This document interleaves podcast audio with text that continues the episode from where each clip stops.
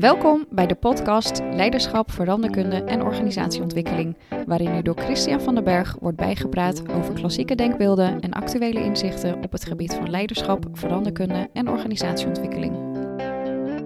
Als ik eh, zelf met organisatieverandering bezig ben, of in individuele gesprekken, coaching of groepsbegeleiding, ehm, dan is er vaak aan het eind van zo'n traject uh, willen mensen het anders doen dan ze deden. Uh, en een van de eerste podcasts uh, die ik opnam ging over het gedachtegoed van uh, Icek Eisen. En die heeft ook, een van de dingen die hij noemt is, zorg dat je een ritueel inbouwt waardoor je als het ware van nature herinnerd wordt aan je nieuwe gewenste gedrag. het is al een paar keer vaker langsgekomen, het woord rituelen. en um, ik stuitte daarna op Elisabeth de Bruin. Uh, en zij is rituelenmaker. Um, dus ik vind het super leuk, Elisabeth, dat jij hier te gast wil zijn en dat wij het eens kunnen hebben over rituelen. Ik zal je zo even introduceren, maar in ieder geval in eerste instantie welkom en leuk dat je hier te gast wil zijn. Dankjewel.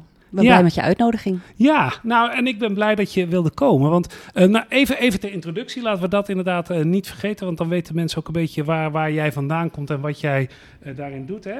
jij ontwerpt en begeleidt rituelen, zowel individueel als voor organisaties, zei hij. Um, ik vond het mooi dat je vertelde dat jij bent opgeleid als docent levensbeschouwing.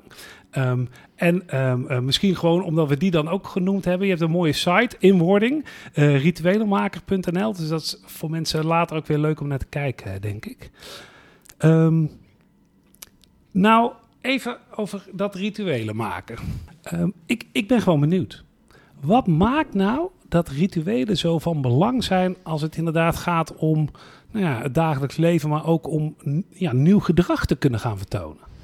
Ja, rituelen zijn eigenlijk momenten waarop je echt aandacht hebt voor iets wat verandert, voor iets wat een verlies is of voor iets wat je wil vieren.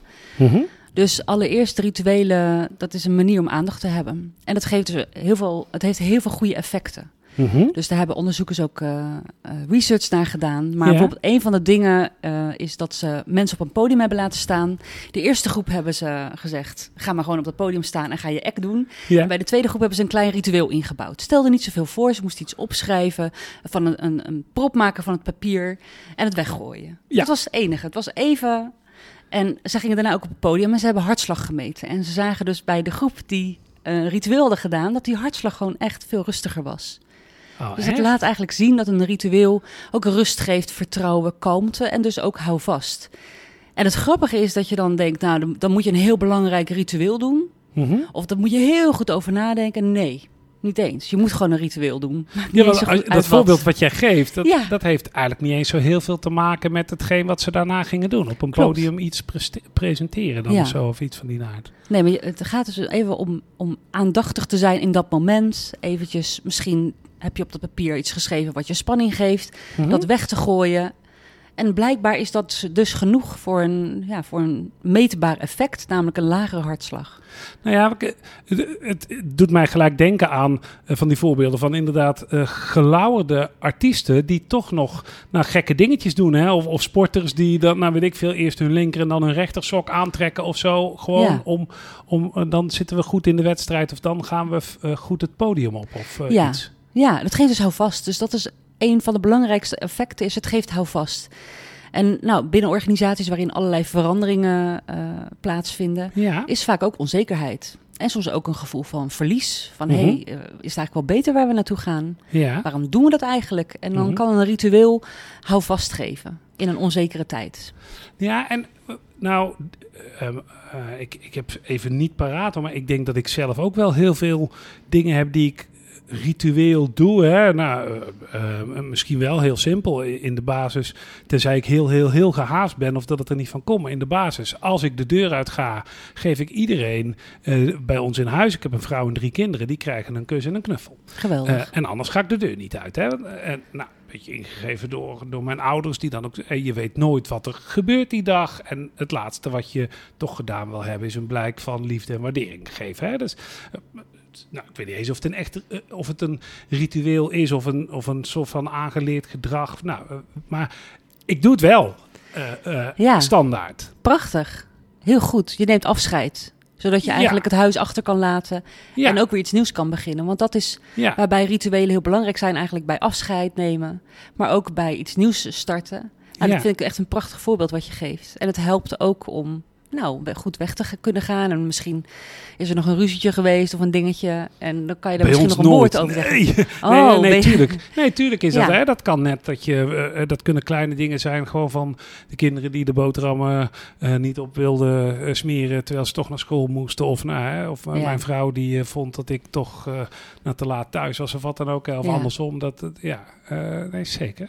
Ja, en, en dan komen we bij het tweede. Want Ja. allereerst hou vast, maar het tweede is ook dat het verbinding brengt. Rituelen brengen verbinding. Mhm. Dus dit vind ik wel een heel mooi voorbeeld. Maar er zijn natuurlijk heel veel voorbeelden te geven. Ook eh, bijvoorbeeld eh, toen we elkaar net ontmoetten, gaven we elkaar een hand. We hadden elkaar nog niet eerder ontmoet. Nee. Dat is even zo'n moment dat je contact maakt. Ja. Nou, en je weet pas eigenlijk hoe belangrijk dat ritueel is als het er niet meer mag zijn. Dus die coronatijd heeft Zeker. ons ook eigenlijk een beetje in de war gebracht. Zo van, wow, wat geeft ons nu nog houvast? Het was een hele onzekere tijd. Ja. Ook omdat we heel veel belangrijke rituelen, waar we heel vertrouwd aan waren geraakt, niet meer eh, konden doen. Nou, maar dat ontmoeten, dat vind ik wel een mooie. Want ik, ik, heb, ik denk dat iedereen, maar in ieder geval ik zelf, kan alleen voor mezelf spreken. Maar ik denk dat ik het bij anderen ook heb waargenomen.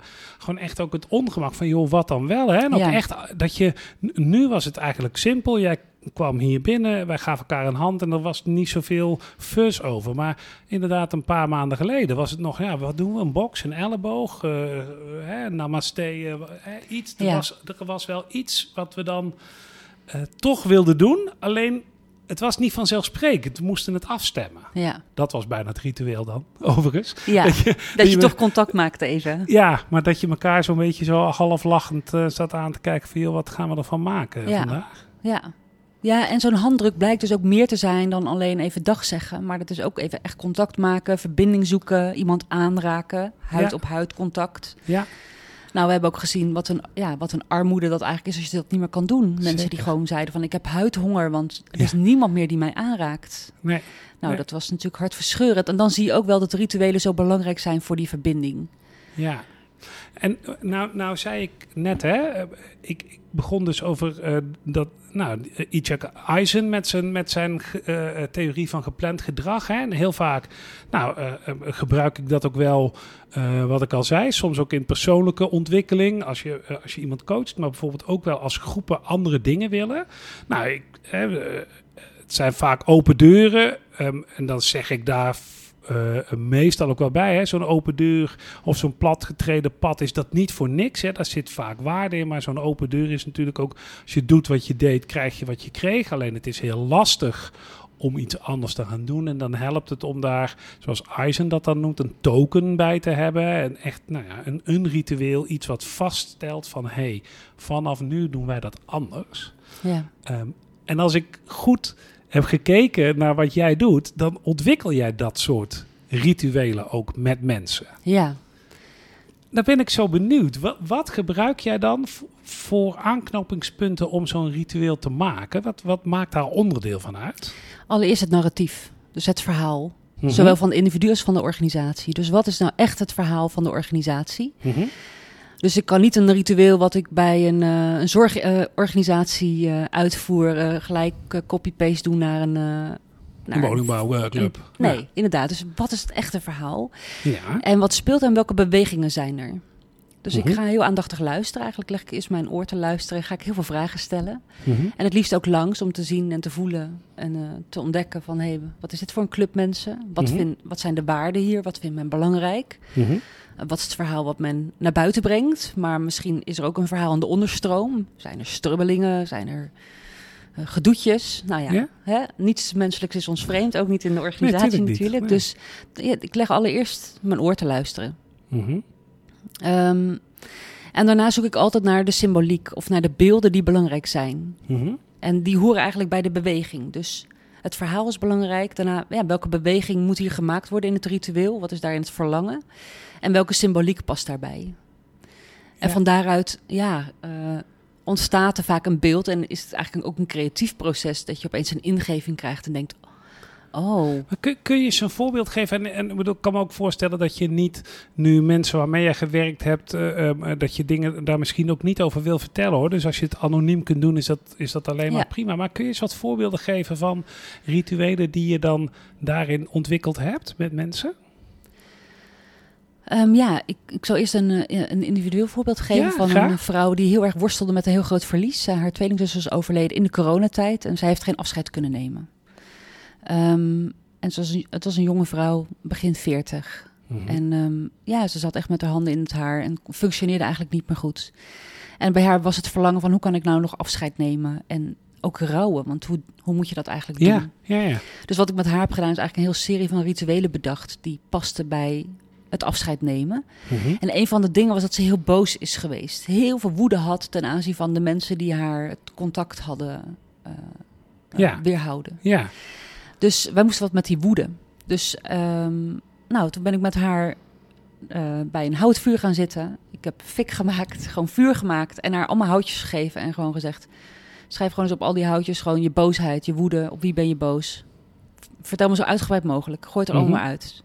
En daarna haar uitgenodigd om dat allemaal één voor één op het vuur te gooien. En ontstond onwijs lekkere fik. Ja. En uh, dus we hebben ons daar gewarmd aan dat vuur. Maar ook gezien dat boosheid op het moment dat je het uit in een veilige omgeving, um, dat het ook een andere vorm weer kan aannemen. Ja. En een heel direct effect was dat ze daarna zei: Ik ben gewoon swingend naar huis gegaan. Zo zei ze het, want ik zat muziek op. En ze voelde zich gewoon echt bevrijd van die boosheid. Ja. Dus dat is een individueel voorbeeld. Nou, vo voordat je naar een collectief voorbeeld gaat, want Ja. dat vind, uh, die, die moeten we zeker niet vergeten. Want die vind ik, vind ik hè, als het gaat om organisatieontwikkeling, ook interessant. Hè? Ja. Dit in die, in die individuele ontwikkeling ook wel. Maar weet je wat ik me opeens realiseer terwijl jij dit aan het vertellen bent? Is dat um, eigenlijk mijn aanname voorafgaand aan dit gesprek rondom rituelen uh, iets was wat ging over een soort van terugkerend, dagelijks, wekelijks, jaarlijks. Hè? Bij, bij rituelen mer merk ik nu opeens, zit ik dan te denken aan, nou, wij vieren kerst altijd op die manier. Of wij Oh doen ja. altijd. Ja. Hè, een ritueel heeft, had in mijn hoofd een terugkerend patroon. Ja, Terwijl wat jij nu eigenlijk beschrijft, ja, ik bedoel, deze vrouw die gaat misschien vast nog een keer in haar boosheid die dingen op die houtjes zetten. Maar dit, dit was eenmalig, of in ieder geval niet. Dit, dit zal geen jaarlijks terugkerend fenomeen voor haar eh, nee, worden, klopt. verwacht ik. Dus eigenlijk een nieuw ritueel, zou je kunnen zeggen. Ja, maar dus ook een eenmalig ritueel. Dus ik merk Ja. dus dat ik een mindset had die, die, daar, die niet helemaal klopt. Oké. Le- Leuk ook. Wel. Ja, wat interessant, want dat gaat eigenlijk ook over de definitie van wat is nu eigenlijk een ritueel. Ja.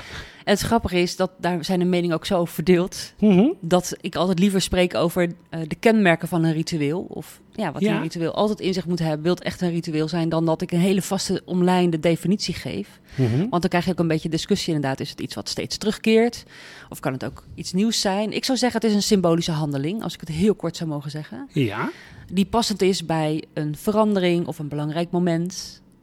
Dus een symbolische handeling die passend is bij een belangrijk moment. Om dat te markeren of te vieren of Ja. te gedenken. Mooi one-liner, daar hou ik wel van. Hè? Nee, Ja. het zo in, eigenlijk zeg je het in één, één zin, een symbolisch moment die past bij, een- bij een specifieke eh, handeling of gebeurtenis. Ja. Mooi. Ik eh, merk dat ik nu eigenlijk hier alweer op door wil gaan, maar we zouden het nog even over dat collectieve voorbeeld hebben. Vind ik toch ook wel leuk. Het collectieve voorbeeld, ja. Ehm, eh, een collectief voorbeeld is bij een organisatie is er eigenlijk steeds een beetje onrust. Mhm. Ehm, want er is een bepaalde positie eh, waar al meerdere mensen op hebben gezeten. En iedere keer als die persoon weggaat, is er eigenlijk gewoon gedonder en gedoe. Juist, ja. Ehm, ja. En ook bij. Voorbeelden kennen we allemaal wel, Ja, denk ik. en de Ja. nieuwe persoon die daar komt te zitten, eigenlijk gaat het van het begin af aan is het niet goed gegaan. Ja, En wat je heel vaak ziet, is dat er gewoon niet goed afscheid is genomen. De geest is er niet goed uitgedreven van die oude persoon. Zou je Ja. ook kunnen zeggen, maar dat is een beetje eh, zweverige Nee. taal wellicht. nee, nee, maar nee. wat er eigenlijk moet gebeuren, is goed afscheid nemen. Ja. Nou, een collectief ritueel zou wel kunnen zijn om dat echt te doen. Maar een voorbeeld wat ik heb, is dat eigenlijk. Maar door- dan van, de, van, van zeg maar degene die er ooit zat of zo. Hè? Want eh, je doet me denken aan het systemisch eh, daar zul jij vast en zeker ook Ja. aan denken. Ja, het, Het systemisch systemische en, en nou, eh, soms zie je er ook opstellingen in. Maar een van de dingen is wel, een plaats is nog bezet. En dat, dat Ja. hoor ik jou eigenlijk nu ook zeggen. Ja. Nou, in deze organisatie waar ik nu aan denk, inderdaad, Ja? was die plaats gewoon bezet. En iedere keer, ieder, ieder nieuw persoon, ieder jaar werd er nieuw iemand aangenomen. Ja, En ieder persoon ging weg met gedoe. En eigenlijk werd er niet goed afscheid genomen, omdat er een arbeidsconflict was of uh, ja. herrie in de toko. En vervolgens was het gewoon heel belangrijk dat er eigenlijk echt iets gemarkeerd werd, afscheid genomen. Ja. Um, dus wat er eigenlijk moest gebeuren was eigenlijk al die personen die op die posities hebben gezeten, die werden eigenlijk, die heb ik denkbeeldig. ik heb gewoon stoelen neergezet en, en gezegd: ga maar afscheid nemen. Ja. Wat is het goede van die persoon? Wat heeft die persoon gebracht? Ja. Um, en wat heeft deze persoon? Waar heb je nog de balen van? Waar wil je nog iets mee? Wat wil je nog zeggen? Waar heb je nog last van? Ja. Um, en dat is inderdaad, het gaat dan richting opstellingen. Ja. Maar echt zo markeren. En, um, en uiteindelijk bleek ook, en de personen die zelf weggingen hadden er ook last van. Mm -hmm. Dus wat ik daarmee heb gedaan is uh, gewoon eens teruggegaan naar, de, naar die werkplek en, en gezegd: ga maar afscheid nemen. Hoe wil je dat doen? Ja. Nou, en een van die personen zei: Weet je wat ik eigenlijk wil doen? Ik heb het hier zo zwaar gehad. Ik ga even een hele diepe buiging voor mezelf maken. Oh ja. Wat mooi. Ja, het is een, dat is echt een ritueel. Het is symbolisch handelen, iets markeren van wow, wat heb ik hier veel gegeven? Wat heb ik me onbegrepen gevoeld? Mm -hmm. Wat was het hier een pijnlijke episode? Maar ik wil het achter me laten, want ik wil opnieuw beginnen. Ja. En ze maakte die hele diepe buiging. En naar zichzelf dus Naar eigenlijk? zichzelf. Want ja? ja. ja, ja. En ze, ze verliet echt heel opgeruimd, opgewekt de ruimte, omdat ze zichzelf heeft, eigenlijk heeft geëerd. En ze kon daarmee het ook achterlaten, zo van, Ja. ik neem mezelf mee. Uh, ik heb hier pijn gehad. Dat heeft me ook echt pijn gedaan, maar ik kan wel weer verder. Ja. Dus het zijn soms hele kleine dingen die zo hel kunnen helpen. Nou ja, en waar, waar, waar, ik aan moet denken, ik um, weet niet helemaal, hè, want het, het, het, gaat so, soms schiet er iets in je hoofd en heb je eigenlijk meer denktijd nodig dan bijvoorbeeld nu in zo'n gesprek als dit zou kunnen. Maar ja. ik denk dat wat jij nu vertelt, ik denk dat ik zelf ook een keer op een plek heb gezeten die eigenlijk niet vrij was, ja. ondanks, en dat, dat zet, zette me aan het denken, dat van mijn voorganger groots afscheid genomen is. Maar misschien wel groots afscheid voor de bühne, maar misschien niet. Hè? Je noemde een paar dingen over van, joh, wat, wat, wat was hier nou waardevol aan, maar wat ook niet. Hè? Dus, ja. dus, um, uh, en ik denk dat dat uh, destijds niet genoeg gebeurd is. Ja. Um, nou, ik denk dat ik die plek uiteindelijk wel heb kunnen vullen, maar ik heb daar heel lang over gedaan. Ja. Echt, nou ja, meer dan een jaar uh, ben ik bezig geweest om inderdaad ja, bijna een, een, een, uh, iemand anders die nog een deels op mijn stoel zat, daar van af te krijgen. Ook met egaars, want hè, deze persoon had gewoon wel ook voor mij hele goede dingen gedaan. Maar er waren Ja. ook dingen waar we echt van af moesten.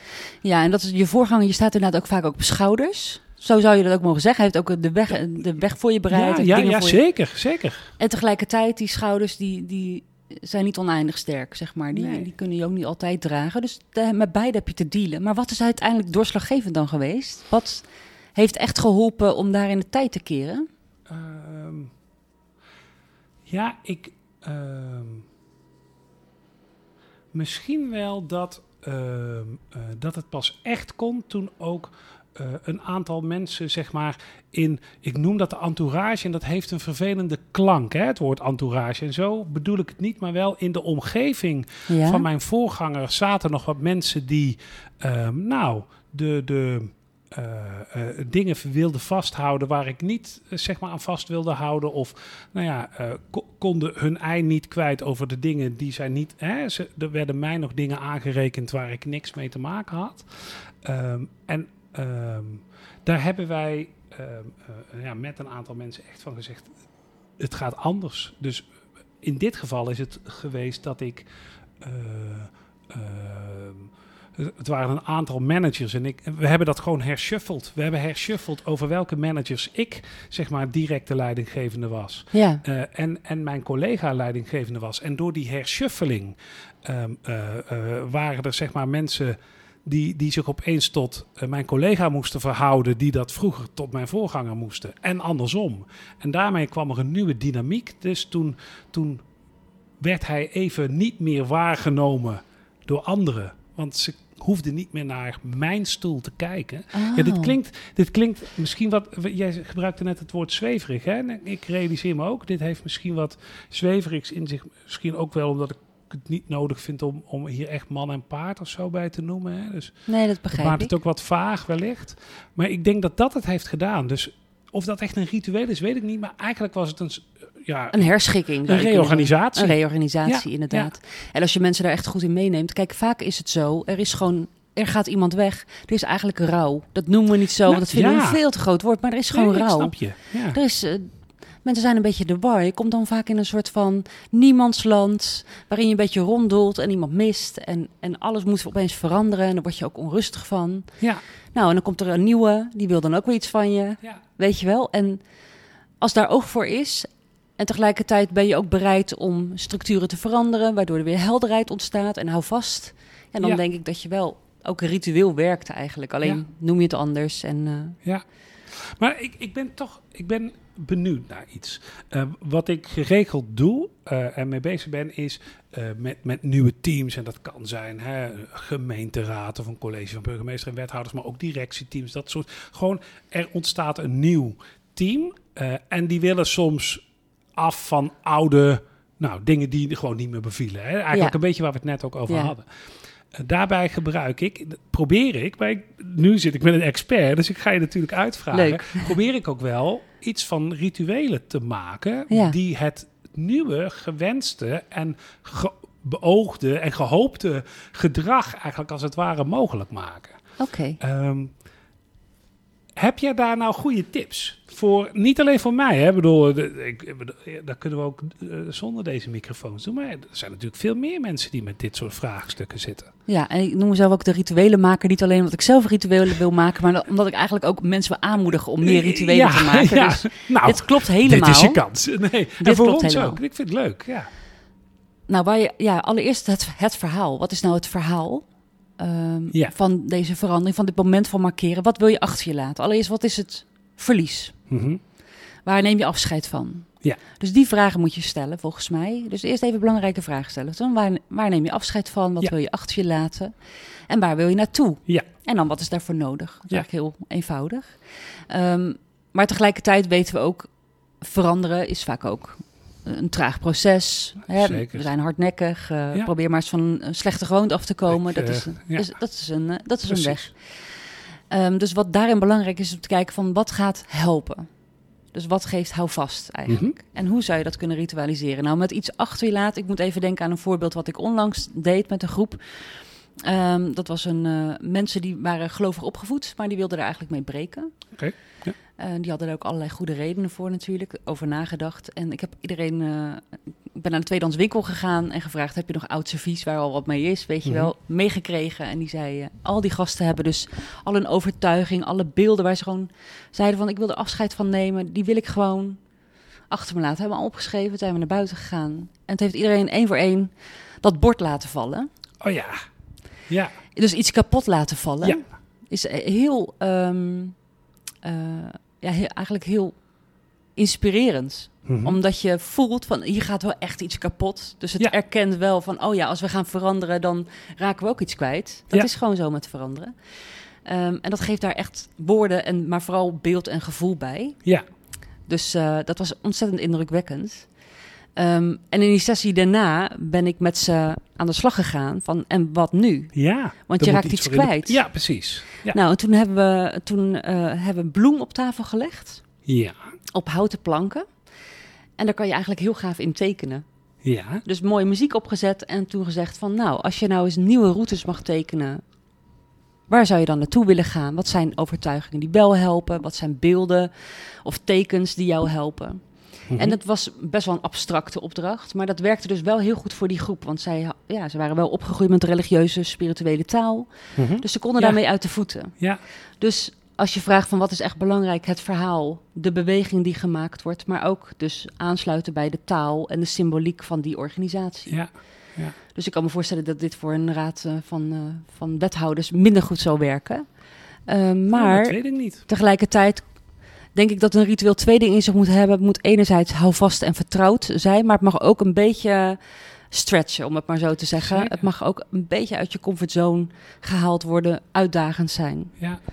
Nou ja, eh, kijk, ehm, eh, jij zegt dat is misschien wat te ver voor in zo'n professionele setting. Eh, ja, ehm, laat ik zo zeggen, ik, ik, eh, het voorbeeld wat jij nu gebruikt, heb ik nooit gedaan. Hè? Maar Nee. ik, ik eh, maak graag juist gebruik van inderdaad dit soort fysieke eh, ehm, eh, reminders. Ja, Ehm, en wat ik al zei, ik ben dus eh, in het verleden eigenlijk wel wat meer op zoek geweest naar daarin terugkerende patronen. Hè? Dus bijvoorbeeld eh, eh, in vergaderingen iets wat je eraan herinnert om af en toe elkaar, voordat je zelf je mening geeft, eerst nog weer eens een keer iets samen te vatten. Hè? Dat soort dingen. Oh ja, kan- je bedoelt gewoon technieken, eh, ja. gesprekstechnieken parafraseren. Ja, en zo, eh, hè, dan, dan was het probleem van, joh, nou, dat, dat er wel heel veel werd gepraat, maar weinig naar elkaar werd geluisterd. En daardoor ehm, ehm, eh, heel vaak aan, aan tafel een soort van consensus leek te zijn over wat de uitkomst zou moeten zijn. Maar op het moment dat iedereen dan weer van tafel ging, mensen toch hun eigen eh, richting op bleven eh, ja. gaan. En dan eh, twee, drie weken later, wanneer het onderwerp weer op de agenda stond, kwamen we er toch achter dat, dat men eigenlijk de discussie niet goed genoeg had gevoerd om echt te doorgronden waar nou het probleem van de een of van de ander zat. Oh ja. En het ritueel, of in ieder geval het effect wat ik, wat ik dan in dit voorbeeld probeerde te bereiken, is dat het gewoon eh, eh, essentieel is dat je eh, beter doorvraagt over, nou, zi- zitten je? we echt allemaal aan boord en wat bedoel je Ja. precies en waar zit jouw bezwaar? Kan je daar meer over vertellen? Precies, kun je meer vertellen. Omdat wanneer dan een, een, een uitgesproken ja ook echt een ja is, dan is dat iets anders. Hè? Wanneer je daar goed over gesproken hebt, heeft dat een andere waarde dan wanneer het een beetje aan de oppervlakte blijft zweven. Maar wat zij nodig hadden, Ja, was een soort van reminder ja. om dat goed te doen. Ja, want je Want- vergeet dat natuurlijk. Zeker. Wat, wat er gebeurd is, dan, hadden ze, dan was ik daar geweest. En dan ging dat twee vergaderingen goed. En dan een half jaar later, dan ging het toch weer minder. Ja. Eh, en dan, ehm, nou, dan moet je zelfs nog uitkijken. Dus van, joh, we hebben je- jou toen ingehuurd, maar het is nog steeds niet goed genoeg. We zijn Hè? nog steeds Dus niet veranderd. Er zijn er niks mee opgeschoven. Dus Ja. we- Ja. en, en dan is het fijn dat je, dat je soms gewoon het vertrouwen eh, hebt en krijgt van mensen om, om gewoon daar ook weer mee aan de slag te gaan. Maar dan was ik dus op zoek naar het creëren van een soort van Verankeren. permanente. Precies. Het gaat eigenlijk om het verankeren van die. En daar zijn Ja. rituelen heel geschikt voor. Ja. Allereerst om veranderingen te markeren, maar ook om het echt te verankeren. Ja. Dus wat zou. Ja, als jij mij dit voorbeeld vertelt, hè, dan denk ik gelijk van eigenlijk zou je gewoon. Eh, een beeld in het midden moeten hebben of zo. En dat één iemand zijn hand erop legt als die denkt van dit gaat allemaal in het. Nu wordt het te vaag. Of Ja, eh, dat soort dingen. je zou eigenlijk een, een, een gebaar moeten afspreken. Eh, dat zou dan inderdaad, dan Nee, dat ik- het echt Ik kies heel vaak iets voor iets visueels Ja, aanwezig. geweldig. In, een, in, in bijvoorbeeld, hè, met, name als het dan gaat om colleges van burgemeester en wethouders. Die vergaderen heel vaak op een vaste collegekamer. Ja, Nou, daar is het eh, best makkelijk om in die ruimte iets achter te laten. Wat elke keer weer de, de gelegenheid biedt om te herinneren aan. Maar wacht even, wij hebben hier dus nog ja. iets te doen als het gaat om onze besluitvorming. Of nou wat voor andere groepsdynamiek dat dan ook is. En heb je daar voorbeelden van wat je wel eens achter hebt gelaten? Of, of... Ehm, ja, nou ja, eh, hè, dat, dat kan iets zijn wat aan de muur hangt. Of Oh ja. inderdaad iets wat op tafel staat. Ja. Of ehm, eh, eh, we hebben ook een keer gehad dat, dat nou ja, hè, daar kun je van alles van vinden. Maar toen lag de taak om dat meer te doen echt meer bij de voorzitter. En die, nou, die heeft net als ik, had hij zo'n mapje. En die heeft in dat mapje gewoon, zeg maar, voorin een remindertje voor zichzelf geplakt. Ja. En het, het, het stomme is dat op het moment dat je dat doet, dan voelt dat bijna een soort van kinderachtig. Van joh, dit kan, dit kan toch het probleem dit niet oplossen? Mhm. En mijn ervaring is dat dat dus wel zo is. ja, dat iets heel kleins eigenlijk een heel groot effect kan hebben. Ja, ja, ja. Dat, dat is ook de kracht denk ik van daarom dragen, dragen, natu- dragen mensen ook trouwringen. Gewoon omdat je dan, dat zijn kleine dingen die gewoon eh, Ja. nou, eh, zien. Hè? Ik, bedoel, ik daar dan vaak aan. En, eh, Ja, Nou, dat, dat geeft gewoon verbondenheid en dat herinnert je aan van joh, eh, ik heb eh, thuis dat gezin eh, waar, Ja. waar ik goed voor wil zorgen, et cetera, et cetera. ja, en het is voor de buitenwereld ook helder. Ook nog, ja, precies. Het is ook een signaal. Dus het heeft me- eh, meerdere functies inderdaad. Ja, Ja, geweldig. Ja, want f- eh, als we vaak alleen maar in ons hoofd eh, blijven zitten. Mhm. Ehm, ook in, ja, eh, in vergaderingen bijvoorbeeld. Maar inderdaad, dat je ze ook zegt van, en dat is denk ik ook de kracht van rituelen, dat, het ook, dat je het echt fysiek wil maken. Heel concreet, een handeling, een ja. eh, oefening. Dat zijn allemaal hele goede dingen. Ik moet even denken aan. ehm, wat je op de Nederlandse televisie hebt gezien over de streep bijvoorbeeld. Ja. Dat deden ze in scholen, gingen ze naar scholen toe Ja. en zeiden ze gewoon van wie te maken heeft gehad met eh, geweld, stap nu over de streep. Ja. En daar werd eigenlijk helemaal niets bij gesproken. Eh, maar via gebaren konden ze dan support geven. Ja. En het had een gigantisch groot effect. Ja. Omdat je kon zien, ik ben niet alleen. Of ik ben niet de enige die issues heeft en heftige dingen heeft meegemaakt. Ja. Maar dat is ook weer zo'n fysieke handeling. Je moet echt even uitstappen, wil je dat kunnen laten zien. Ja, het, laat, het symboliseert eigenlijk ook heel erg wat het is om echt verbinding op te zoeken in een gesprek. Want dat kost kwetsbaarheid. Nou, Ja. dat soort eh, rituele oefeningen kunnen echt geweldig helpen. ja. Dat, dit, wat je nu, de, is wel heel toevallig, want ik was eh, begin van deze week was ik met een collega.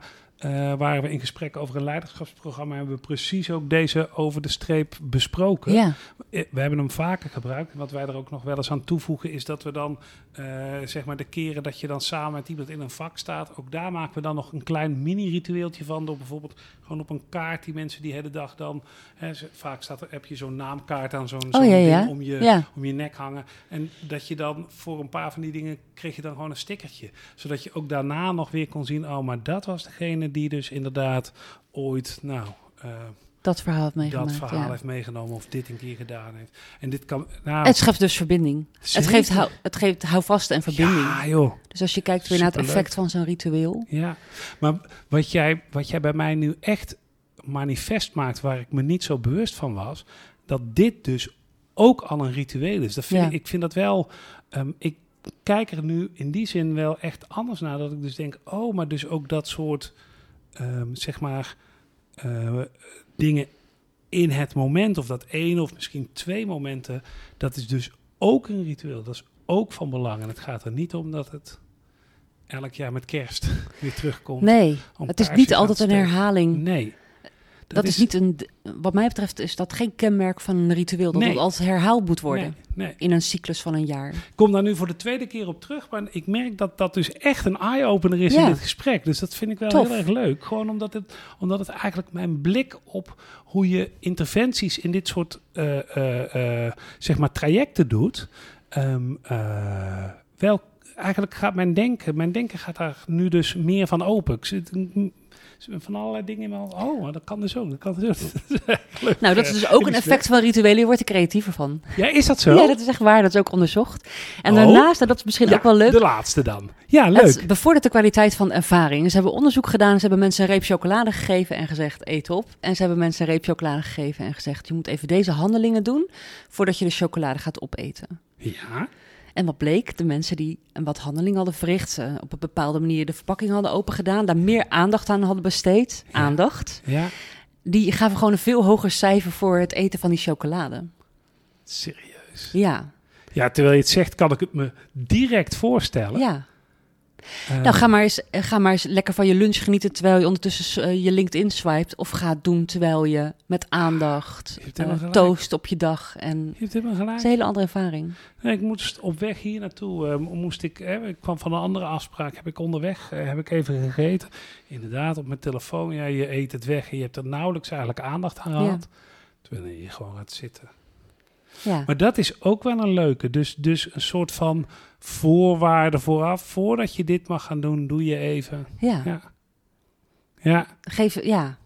Dus bedenk iets wat past bij wat je geeft. En, en zorg Ja. dat er aandacht ge- gegeven wordt. Want ja, daar worden heel veel uitspraken natuurlijk ook gedaan. Alles wat je aandacht geeft, groeit. maar Zeker, dat, dat zeker. blijkt dus ook uit onderzoek dat de kwaliteit van die ervaring gewoon veel beter wordt. En daarom denk ik ook dat rituelen zo ongelooflijk belangrijk zijn. En dat iedereen veel meer rituelen zou moeten inzetten. Omdat het, het geeft een vast, het geeft verbinding. Maar dus ook, het Ja. verbetert eigenlijk de kwaliteit van, van die ervaring. Maar ook dus van het leven. ja. Ja, dus daarom word ik zo blij leuk. van rituelen. Ja. En opeens zit ik me ook te bedenken. Dus het is eigenlijk heel waardevol dat ik in de Efteling gewoon eerst een half uur in de rij moet staan. Omdat ik dan met aandacht. eigenlijk wordt de wel. ervaring van de Python gewoon beter. Ja. Omdat ik even heb moeten wachten. Ja, als je dat, eh, als je dat kan eh, verdragen. Ja, ja. jeetje. Nou ja, dat is wel waar. Ook er, iets waar je langer op wacht. Kijk naar al die mensen die nu weer op Ibiza zitten of eh, Mallorca of, of weer naar het buitenland kunnen Ja, na de coronaperiode. Zeker, zeker, Die ervaring die, die, die wordt groter en meeslepender, denk ik. Nee, dat denk ik ook. Ja. Ja. zeker. Nou, en die handdruk van daarnet eigenlijk daarmee ook. Hè? Ja. Dat is, eh, ja, Ja, dus het is heel fijn dat we die pandemie voorlopig uh, ja, je weet het en niet. hopelijk voor altijd nou, ja, dat, kunnen dat, laten. Dat is maar... het gevaar echt ook wel van deze opnames. Hè. Voor hetzelfde geldt op het moment dat we deze publiceren, is er Ja. weer een variant. Dat zou natuurlijk zomaar kunnen. Uh, maar goed, daar gaan we dan maar even niet. Nee, en dan en zou ik, en ook juist dan zou ik ook willen zeggen, rituelen geef hou vast. Dus Ja. bedenk rituelen die jou kunnen helpen Precies. om door uh, wat voor tijd dan ook heen te komen. Ja, ja Want ze mooi. helpen. Hey, ontzettend bedankt, eh, Elisabeth. Ik, ja, dit, eh, ik mooie inzichten gekregen van je. En ook gewoon leuk om zo ervaringen te delen over van... hé, hey, wat doe ik nou, wat doe jij nou en wat, wat, wat heb je daar met elkaar aan? Dus dankjewel voor, het, eh, voor dit gesprek. Ja, en dankjewel voor jouw nieuwsgierigheid. ja, graag gedaan. Eh, voor luisteraars ook weer dank voor het luisteren. Ehm, als je het een aansprekende podcast vindt, het wordt altijd gewaardeerd als je een, eh, een review schrijft of dat je hem aanbeveelt bij anderen. En als je leuke tips hebt weer voor nieuwe onderwerpen of nieuwe gasten, die zijn ook altijd welkom. Die weet mij te vinden via LinkedIn. En eh, eh, hartstikke graag. En tot de volgende keer weer. Dankjewel voor het luisteren. Vond je dit een aansprekende podcast? Abonneer je dan en deel het met anderen. Heb je tips of suggesties? Mail dan naar christianvdberg.gmail.com of kijk op zijn LinkedIn-pagina. Graag tot de volgende keer.